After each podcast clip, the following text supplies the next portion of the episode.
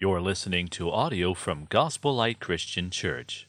If you'd like to check out more of our resources or support our ministry, please visit gospellight.sg. We are in our journey through the book of Second Corinthians, the letter that Paul wrote to the people at ancient Corinth. And I start with asking you this question How many of you would like it if you are a pilot, a lawyer, and a doctor all at the same time? you say that's impossible. Well, somebody claimed that he was. His name was Frank Abagnale. You might not be familiar with this name, but you will be familiar with the book he wrote about himself.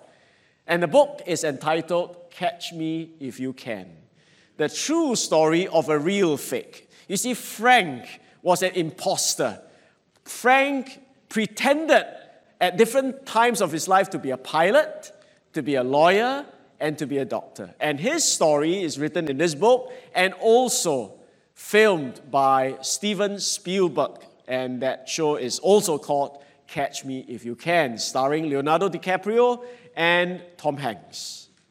Well, I say this because in the ancient church at Corinth, there are people who are asking Paul, probably under the influence of the false teachers swimming around them, Paul, are you the real deal or are you an impostor? Paul, are you like Frank Abagnale, who pretends to be an apostle, a servant of God, when you really are not? Because they are all rather critical of Paul. They kind of believe the false teachers amongst them and not want to believe Paul. They said that, Paul, you are not someone with impressive bodily presence. It's weak. You don't speak with great eloquence. Your speech is contemptible. You are someone who does not come with any letters of recommendation, like what we have just read this morning.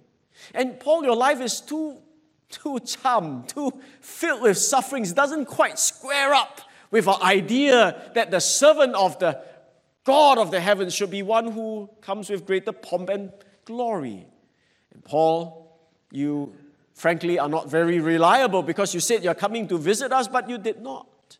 So, Paul, are you the real deal?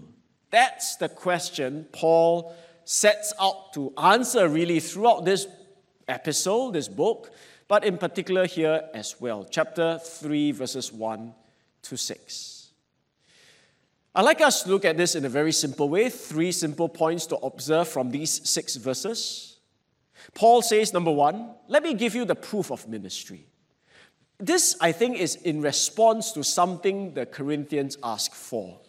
He says in verse 1 Are we beginning to commend ourselves again, or do we need, as some do, letters of recommendation to you or from you? So, the inference is that the Corinthians are saying, Paul, are you the real deal?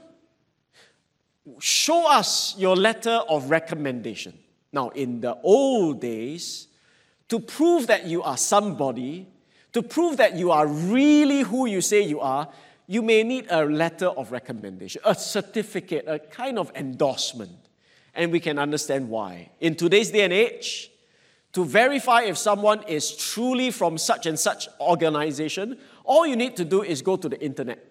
All you need to do is to make a phone call. All you need to do is to send an email, and verification with the proper organization can be established. But in those days, you must understand no Wi Fi, no WhatsApp, no internet, no phone calls possible. So if someone is standing in front of you and he says that he's sent from such and such an organization, for you to verify it, you have to send someone to that organization, maybe far, far away, and wait for the guy to come back before you can ascertain the truth. So, to shortcut all that, it is customary for people to go around with letters of recommendation.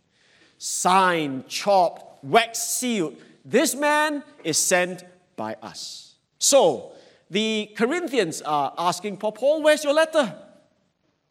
You say you're an apostle. But as far as we know, you're not part of the 12. You're not part of the original disciples of Jesus. So, where is your letter? Where is your letter from the 12? Where is your letter from the Jerusalem church? To which Paul answers here with a rhetorical question Guys, are you really serious? Are we, the uh, apostolic band here, myself, Timothy, and so on, are we beginning to commend ourselves again? Do we need, as some do, letters of recommendation to you? I mean, are you serious we've got to do this? Do you really need a letter from somewhere else to verify our identity? And do we really need to get a letter from you in order to go elsewhere to preach? do we need this? The answer in a rhetorical question is of course not. Why? Because you yourselves are our letter of recommendation. The real proof of our ministry is not some letter from Jerusalem church, but look at your lives. Look at you. You are the best proof we have been sent of God to preach to you the word of God. Your lives have changed. And you are so dear to us. In those days, they carry letters in their bags and the luggages, whatever that may be. But Paul says, I carry you in my heart. You're so dear to me. You're so dear to us. You're written on our hearts. And your lives are known and read by all. So, probably the false teachers in Corinth go around parading their certificates, their letters of recommendation. Paul says, I don't need any of that you are the best endorsement. In fact, you show that you are a letter from Christ. You want a letter from the church? I give you something better. It's from Christ Himself. You all. Because Christ is the one who wrote on your life, written not with ink, but with the Spirit of the living God, written not on tablets of stone, but on tablets of human hearts. God's authorship, Christ's authorship, is in your heart with the Spirit of the living God. And this is my endorsement. Tremendous letter, not pieces of paper, but on living people, lives, the church. So, this is the proof of ministry. The false teachers say, We have many letters. Look at us. Paul says, It's you. The the endorsement of the apostolic ministry amongst you is you yourselves. Now, I want to be clear that it is not a wrong thing to have a letter per se. Now, the problem I think with the false teachers is that they parade it, they boast of it, they kind of uh, boost their standing before people by having a maybe a stack of letters of recommendation, and they do this probably out of pride. Uh, but we must also understand that having letters of recommendation is not necessarily a bad thing. It's not wrong to have proper documentation. It's not wrong for some proof that you are indeed who you say you are. I tell you a secret. I have not served uh, SAF, I have not served in NS, reservist duties, for the past 16 years. Not bad, huh? No need to go back army for 16 years. Wow, Pastor, you're really very daring. You AWOL. Uh, no, no, I did not go absent without official leave, but the perk, okay, the great advantage of being a full time pastor is that you are disrupted or exempted from NS whilst you are in full time ministry. So I've been exempted for 16 years. Why do you think I'm a pastor for 16 years? I mean, this is what I live for, man. No need to go NS. That's so important. Well, uh, jokes aside, uh, you, you can exempt, you, I think I'll be exempted till 50. 50 is the age where officers are no more required, right? So I'm 46, four more years I will hang around. And after that, I do not know. Every year, I will have, to, or they will ask me for proof of ministry or employment at Gospel Light. I can't say to SF, come and look at the people lah. I mean, they won't accept that. They, they need some paper, they need some documentation. So every year, I'll have to ask our office to get our church com to sign a letter to verify that I'm indeed still in employment here at Gospel Light. So I'm not saying, the Bible is not saying that letters of recommendation are wrong. Oh, don't, don't, don't mistake that because Paul himself says, And when I arrive, I will send those whom you accredit by letter to carry your gift to Jerusalem. So he himself practices letters of recommendation. It's not a wrong thing. But what Paul is saying is far more precious, far more reliable than pieces of paper is your lives. And when you are asking me for this letter of recommendation, something has gone wrong. Something has gone wrong in your thinking. You have been, I think, unhealthily influenced. Another thing I'd like to clarify about the proof of ministry is that the proof of ministry is not seen in sheer numbers or attendance. Because there is a tendency for people to assume, oh, that church is a big church, therefore the preacher must be sent of God. I think that's a very dangerous logic to push through if you don't understand Second Peter, for example, saying that there will be false prophets, and one of the marks of the false prophets may be many people will follow them. I, I'm a believer that more people prefer false teachers than God sent teachers. I think that's, that has always been the case. I, I think more people worship Baal than Jehovah during Elijah's days. So don't make that assumption that just because a church is big, the pastor must be sent of God. He may be of the devil. He is a false teacher. You see, Paul, when he talks about the Corinthians, he's not saying, oh, you guys are the best endorsement of ministry because you are a big church. In most of the episodes Paul writes, he doesn't really talk about size, attendance, number of baptisms, statistics. He doesn't talk about this, but he talks about, and when he celebrates, he rejoices, he thanks God for changed lives.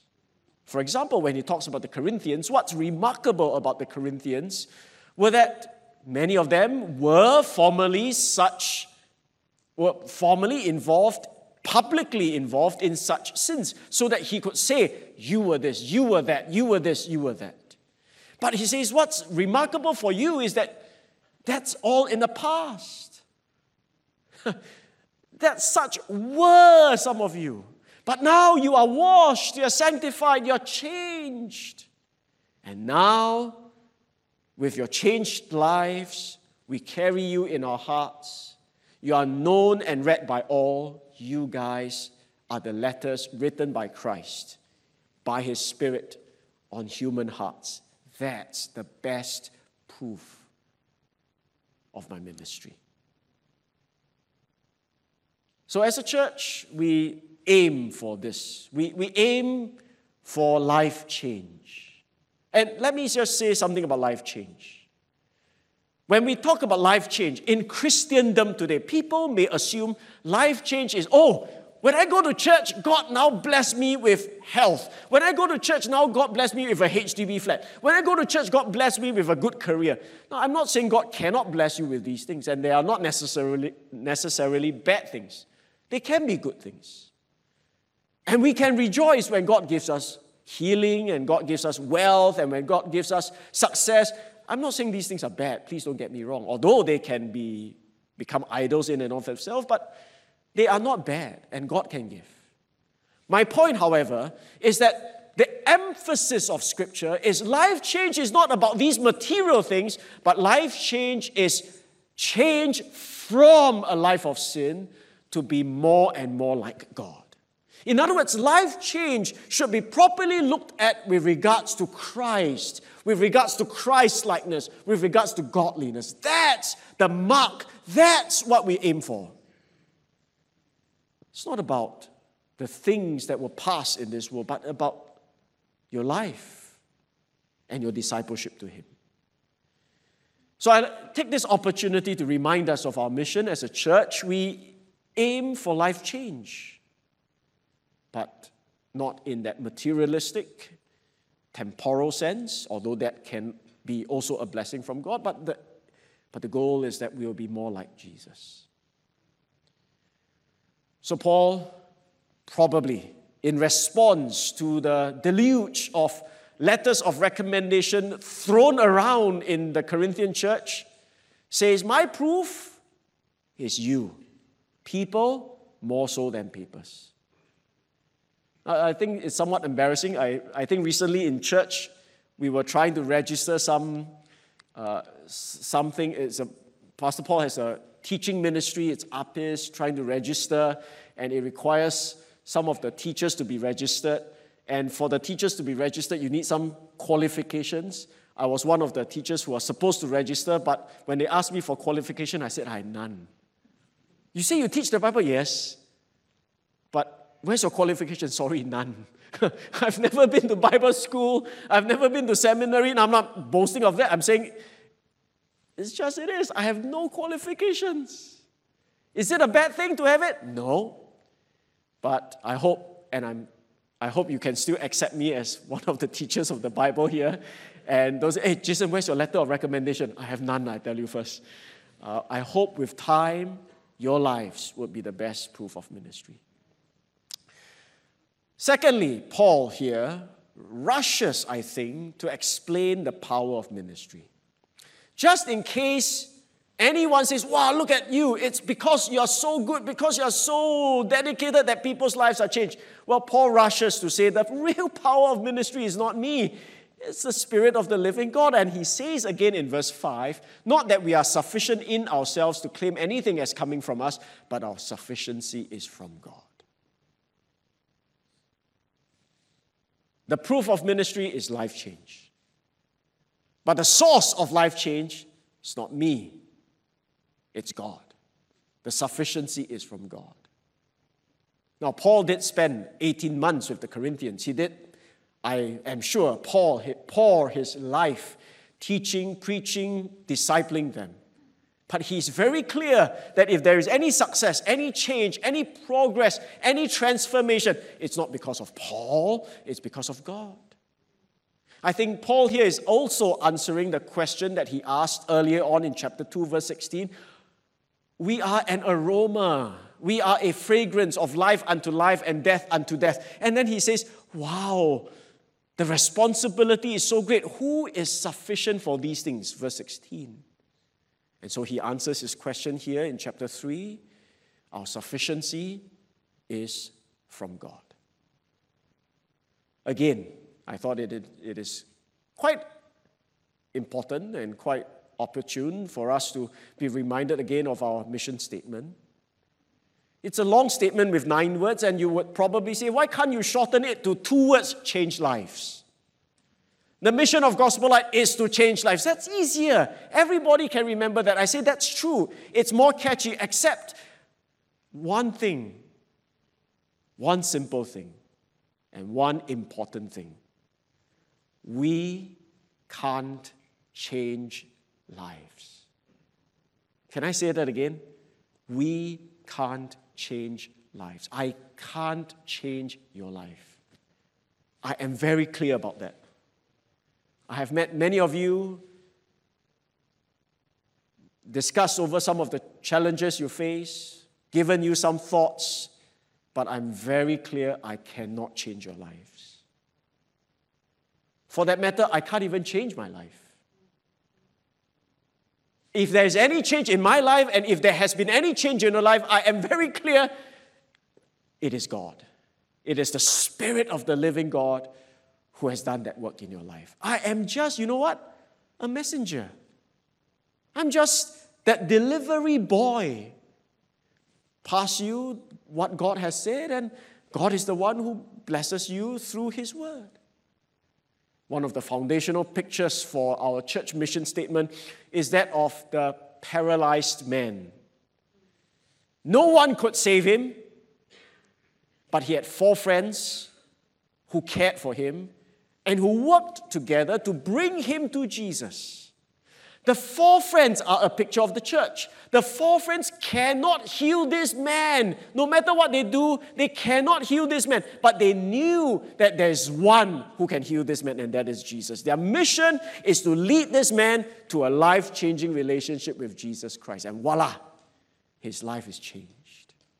We are just like that stretcher party. We are just a fellowship around the mat we bring people to Jesus, and Jesus is the one who must change lives. And the apostolic ministry, no matter how you want to venerate it, at the end of the day, is simply this they bring people to Jesus. What is the ministry of the church today? Very simple. We bring people to Jesus. What am I doing this morning? Change your lives? No. My duty?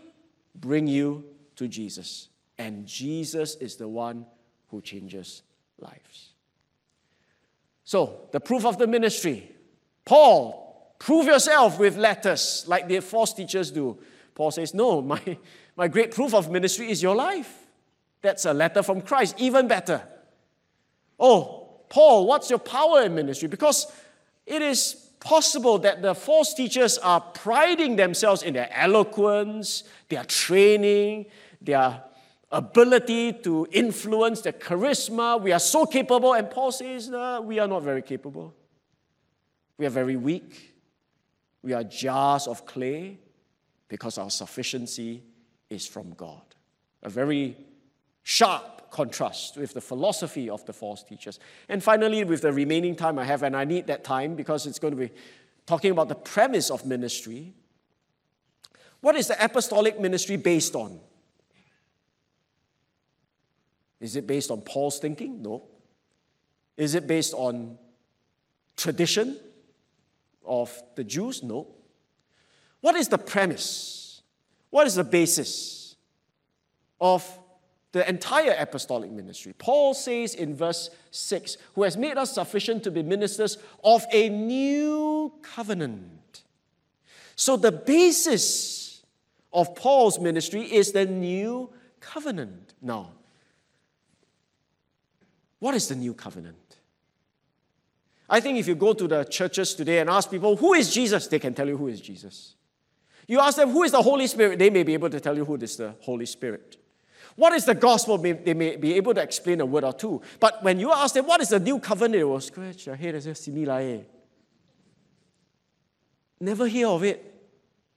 Don't know much. And I think that would be so tragic. I hope none of you, after today, uh, I think I've spoken about this a few times, but I hope after today, when someone asks you a new covenant, you say, I never heard before. You will not say, I've never heard of it before, but you will be able to say, I know what this is. And I think it's really important for all of us to know what this is because this is a very, very important thing in the whole Bible. The only difficulty why people do not know it is because it is found or a lot of the data, a lot of the information is found in the prophets. And most people don't read the prophets. That's the sad part. And besides that, it is written in prophets whose names are so weird that you feel ashamed to go to. Hasimi, what? What? So you avoid it, you don't know it, and it's such a waste. So let me try to explain a little bit. And if you can, please lock in. Because if you don't understand this week's sermon about the new covenant, you will die next Sunday. You'll be, you'll be in a deep blue sea, all right? So it's really important to understand the fundamentals, the basics here, and, that's what I'm going to do. It's just some outlines. And then next week, it will be a lot richer. Now, some of you may say, then like that, now I can switch off next week. I don't come, law. Uh, I, I suppose you can choose to do that but I'm persuaded of better things from you. You want to know God's word, and I, I, let me say this: this is not a peripheral teaching. This is not a good to have. This is central. This is really central. I, I think you'll get to understand it in a while. So let's uh, explain this. New covenant, what in the world is this? Well, first of all, what's a covenant? A covenant is an agreement between two parties. So in the Bible, there are, there are many agreements that God has made with men. For example, you would hear about the Abrahamic covenant. God made a covenant with Abraham. There's a Davidic covenant. God made a covenant with David. Uh, and there are others. But there are two main covenants. One is called the Old Covenant, and one is the New Covenant. You don't need to be a genius to figure that out, all right? So God has made an agreement with Israel, an old one, and then there is a new one. What is the old one? Well, the old one took place a long time ago after God brought Israel out of Egypt. Across the Red Sea, led them by the pillar of cloud by day and a pillar of fire by night. Dramatic, amazing deliverance. And he brought them to this place called Mount Sinai. Not near Gimor, but somewhere in the Middle East. It's a scary place. There's darkness, there's fire, there's clouds, there's trembling. Whoa, it's an imposing sight. But there, God made a covenant with Israel because He said, Now therefore, if you will indeed obey my voice and keep my covenant, you shall be my treasured possession among all people. So the deal is this you obey me, you will be my people, I will be your God. Israel heard what God said, and they responded with one voice saying, All the words that the Lord has spoken, we will do.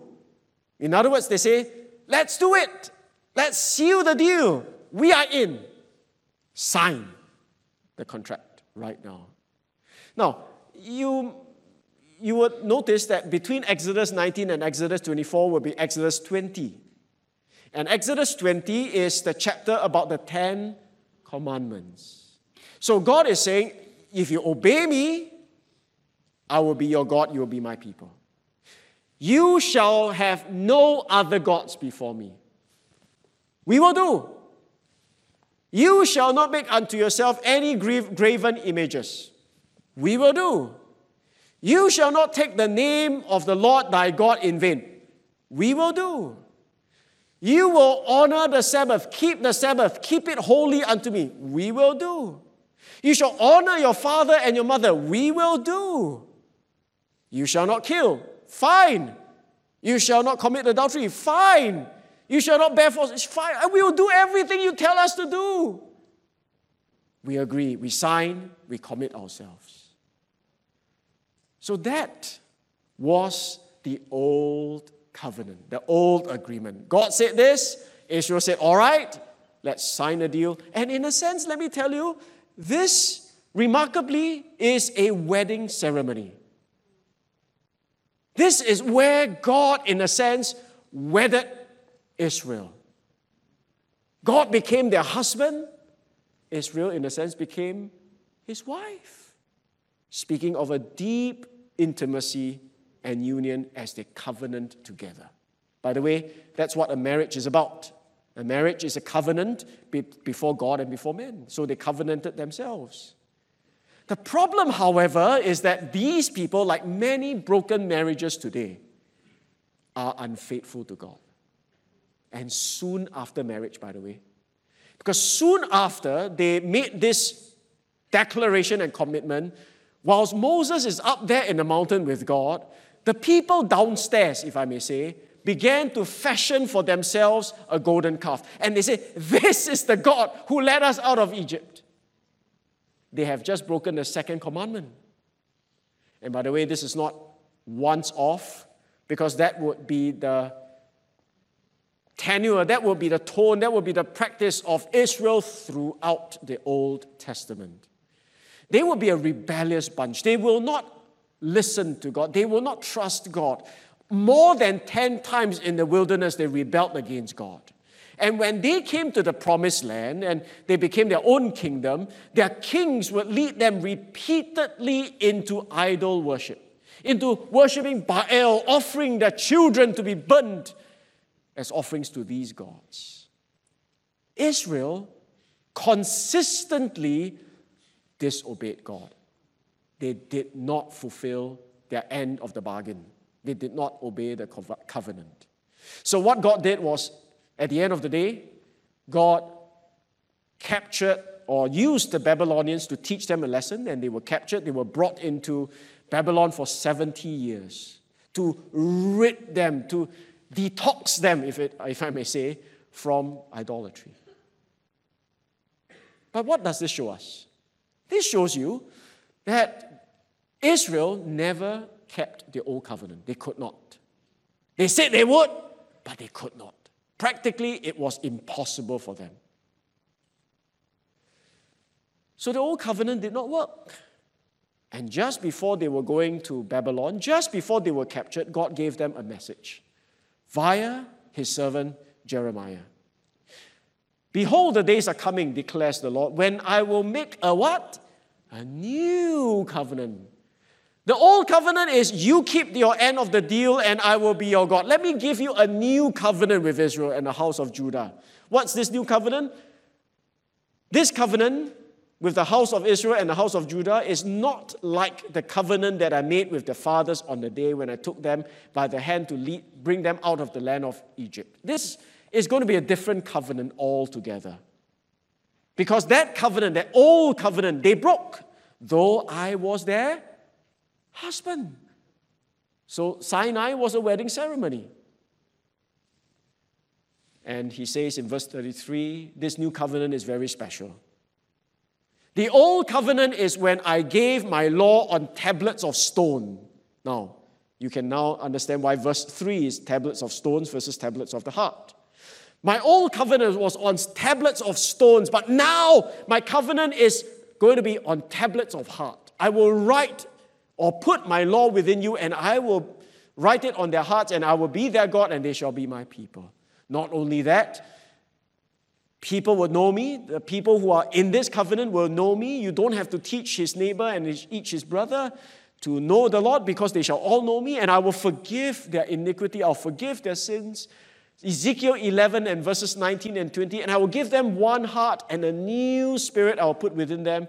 I will remove the heart of stone from their flesh and give them a heart of flesh that they may walk in my statutes. I'll write my law in their hearts. I'll give them a new heart and I'll write my law in their hearts. And verse 25 to 27 of Ezekiel 36 I will sprinkle clean water on you, and you shall be clean from all your uncleannesses and from all your idols I will cleanse you. And I'll give you a new heart and a new spirit I'll put within you. Over and over again, God is talking about a new covenant in this way. The old covenant is obedience to the laws written on tablets of stone. The new covenant is laws written in the hearts. The old covenant is where man has to obey to match up to that standard. The new covenant is, I will forgive your sins. Dramatically different.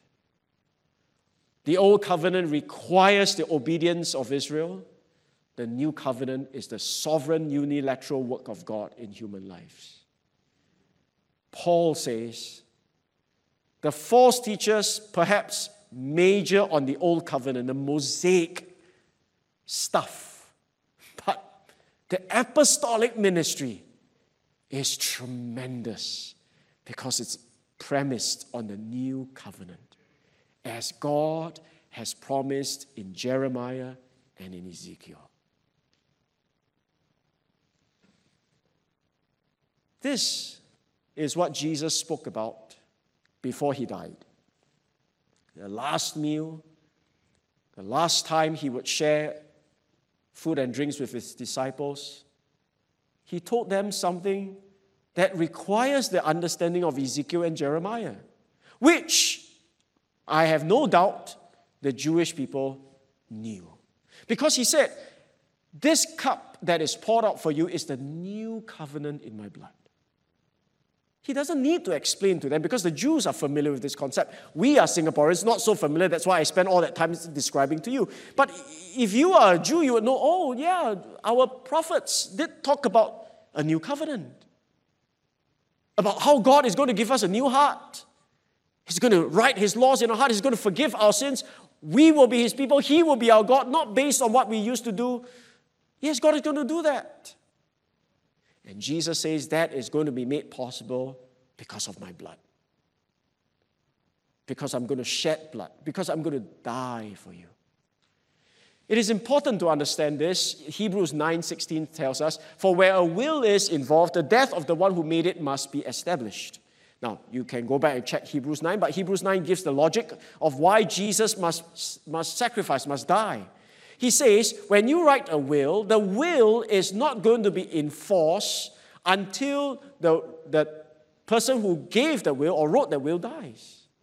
Makes sense, right? I mean, if you write a will to bequeath all your things to your children, I tell you something, your children would never get a single cent of what you write for them until you die. That's why some of the children, you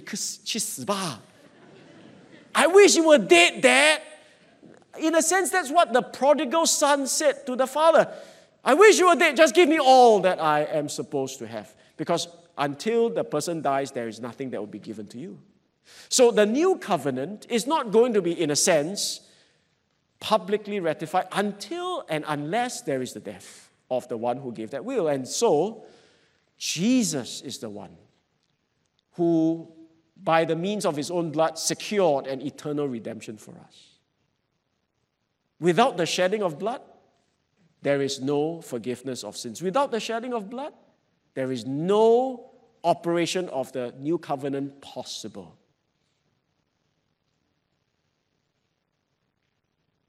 The old covenant, by the way, was also one that was needing blood.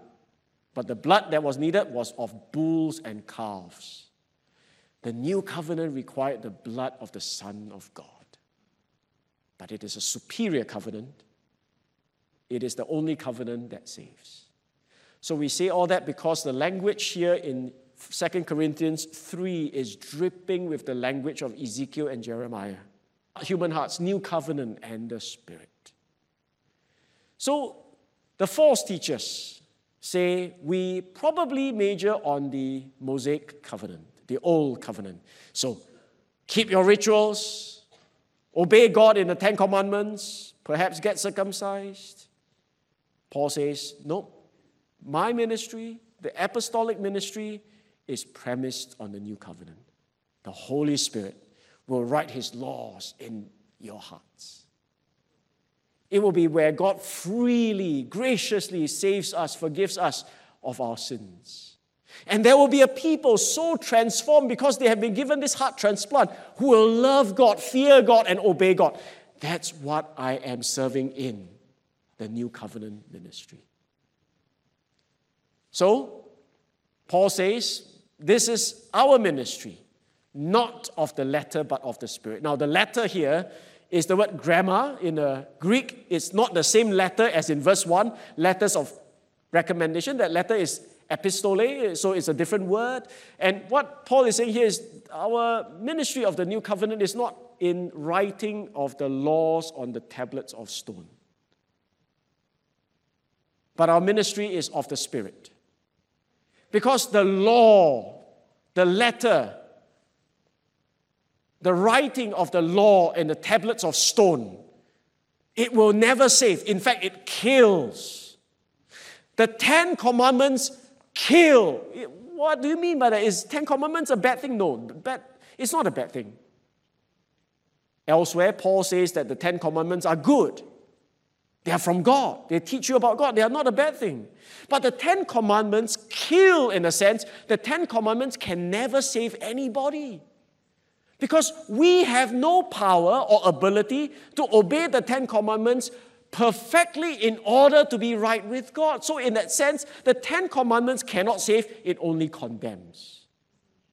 The Ten Commandments cannot rid you of sin, it can only show you of your sins. The Ten Commandments, as I would like to think of it, is like an X ray machine that shows you your spiritual cancer, but the X ray machine cannot remove your cancer. The x ray machine, however, is needed so that you see your cancer and then you now turn to your doctor. Who's your doctor? Your doctor is the one promised in the new covenant, Jesus Christ. He sheds his blood to save you from your sins. And so we need the Holy Spirit to work in our lives so that we may behold the glory and the beauty and the worth of Jesus Christ, so that in him we might be saved. And Paul says, This is my ministry. I'm, I'm excited about my ministry, Paul probably would say, because it's about the new covenant that really saves. There was a man who was religious from young, raised in a Bible reading home, memorized large parts of the Bible, was a bright boy, I am pretty sure, did well in religious school, and is earmarked to be a leader. And he eventually became a leader in his religious order. He became respected, he became a ruler. So he would be like the top dog of his country. And if you think of anyone who is likely to go to heaven, the people think, this is the man. But this man, though he lived a religious life, tried to obey God as best as he can his whole life, he was not sure if he would be accepted by God. So one day, when there was a guru who came to town, he said, I must meet this guru. I must ask him, What more must I do so that I can find acceptance with God? But because he's such a prominent figure in his country, he dare not go to him in broad daylight. So, like a ninja, when it's in the cover of darkness at night, he stealthily goes to this man's guru's lodging, knocks on the door, and says a few greetings, nice words to this guru. And even before he could ask the guru, What must I do to have acceptance with this God? Jesus Christ, the guru, said to him, Except a man be born again, he cannot enter or see the kingdom of God. Nicodemus is his name. He wanted to ask, What more must I do? Jesus, in effect, says, There's nothing you can do to save yourself. There's nothing you can do to earn that place with God. You must be born again. Birth is something you cannot do for yourself. Has any one of you tried? Swim out. None of us can give birth to ourselves. So, this is a picture of saying, There's nothing you can do, Nicodemus. It's got to be done for you. Nicodemus then says, What do you mean I've got to be born again? Can I go back to my mommy's tummy? Do you know how old she is? No, no, no, no. That's not the birth I'm talking about. Except a man be born of water and of the Spirit. What is this water and the Spirit? Some people today think it's baptism and so on and speaking in tongues. No. To a man like Nicodemus, he would immediately know that's the language of Ezekiel. Except a man be born again according to the new covenant, he cannot enter, he cannot see the kingdom of God. You must be saved not according to the old covenant where you work your way to God or you imagine you can work your way to God, but you, may be, you can only be saved by the sovereign grace of God, by His Spirit, as you turn to Jesus Christ. That's the only way you can be saved, Nicodemus. Then Jesus gives him a beautiful story. Nicodemus probably is asking, I mean, I understand that it's got to be the sovereign work of God, but is there something I need to still know and do? Jesus told him, You remember the story of the serpents in the wilderness? you remember how the fathers, Israel during Moses' time, they complain against God, murmur against God, and in God's wrath, He sent this brood of serpents, fiery serpents, that when they bite, it inflicts such pain, it's called the fiery serpents. And many died. And when the people of Israel cried out for mercy, God told Moses, Go make a bronze serpent, lift it high up, and let the people know whoever turns and looks at the serpent will be saved. Remember that story, Nicodemus? Of course I do. I memorized that part of the Bible or that part of the Torah. Jesus then says, That's what you need in order to be saved. And as Moses lifted up the serpent in the wilderness, so must the Son of Man be lifted up, that whoever believes in him may have eternal life. How can I have eternal life? How, what must I do to be born again? Well, first of all, it's got to be the sovereign work of God. Let's get that clear. The wind of the Spirit is not something we can determine or dictate. It's got to be the sovereign work of God. But from the human perspective, whoever believes in Jesus Christ may have eternal life. And then it leads us to the most famous verse of the Bible For God so loved the world that he gave his only begotten Son, that whosoever believes in him shall not perish but have everlasting life. It's not the old covenant that saves. It's not obedience to the law that saves. It's not conformity to the law that saves, because that can only lead you to condemnation because nobody can do it right. But this x ray shows you your sin so that you may turn to your doctor, the Lord Jesus Christ, who died for you, who paid for you. And as we cry out for mercy, as we look to Christ, we ask that the Spirit will write His laws in our hearts. Give us a new heart. Sprinkle clean water on our hearts. Give us a heart transplant that we may truly be His. So if you're here today and you wonder what Christianity is all about, can I suggest to you? It is about the new covenant. It is about what God has promised in Jeremiah and Ezekiel that He will unilaterally save you. It does not require your worthiness. It does not require you to be a good boy in order for you to be saved. It's all grace. God demonstrates His love toward us in that while we were yet sinners, Christ died for us. So, this is not about being a good boy in church. This is about humbling yourself and thanking God and relying on His Son to save you from your sins. And Jesus paid it all, isn't it? He shed his blood and he was successful because he rose from the dead the third day. And this is the pride and joy as a Christian church. That's the pride and joy as a Christian minister. We serve today not in a ministry of condemnation, you know. We don't have to go around telling people, you're going to hell. You're going to hell. Ha ha ha. You're going to hell. We, we don't go around that because we have a better message to tell. We are telling people that there is a salvation in Jesus Christ today. Now, we are not apostles. None of us is today. But just as God has taught the apostles to teach them to observe all things whatsoever I've commanded you, we are also entrusted with a ministry that is patterned after the apostolic ministry. We are to tell people the good news of Jesus Christ, the new covenant, and that is how. And that is the only way we can be leading generations into a life changing relationship with Jesus Christ. So, guys, know the gospel, know the new covenant. This is really important. May we as a church focus on teaching the new covenant in our children ministry, let's not say, Thou shalt not kill. Boys, don't kill, ah. Don't fight, ah. And if you don't fight, don't kill, don't hate, then you become a Christian. I say, No, no, no, wrong. You're teaching them old covenant.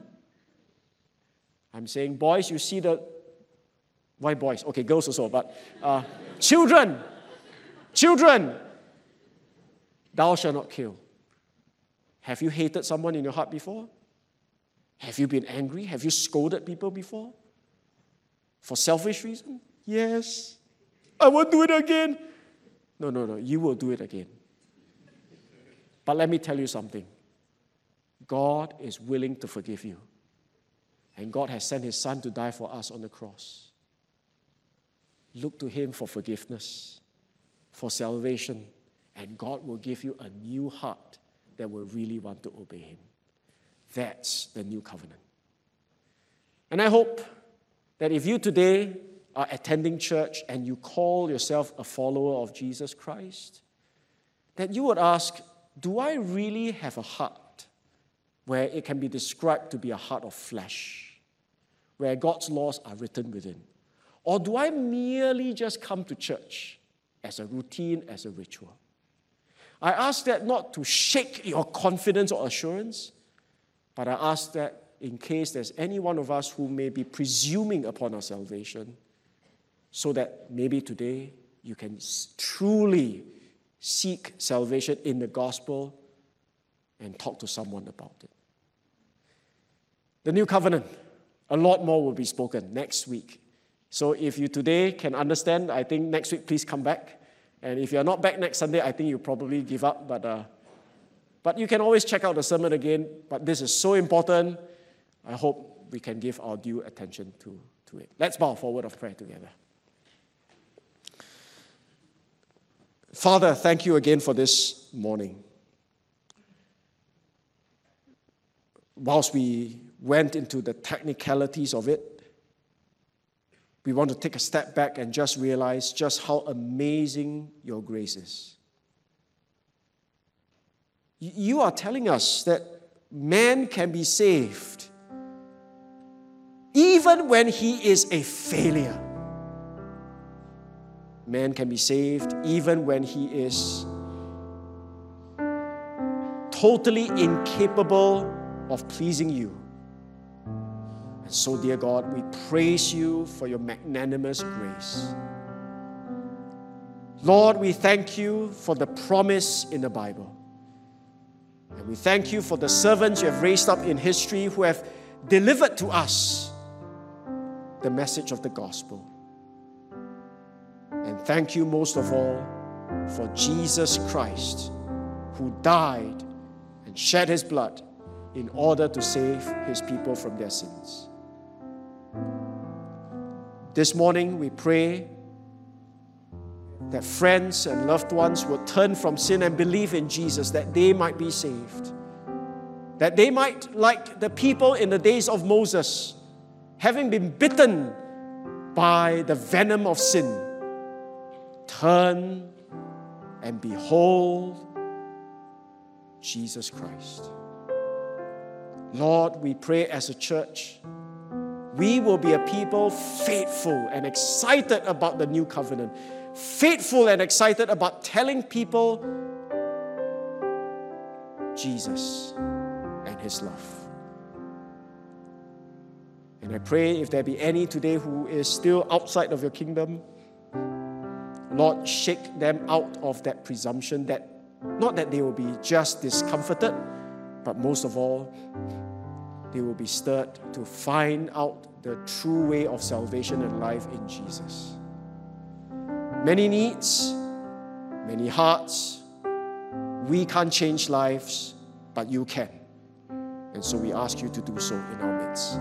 Thank you. In Jesus' name, amen.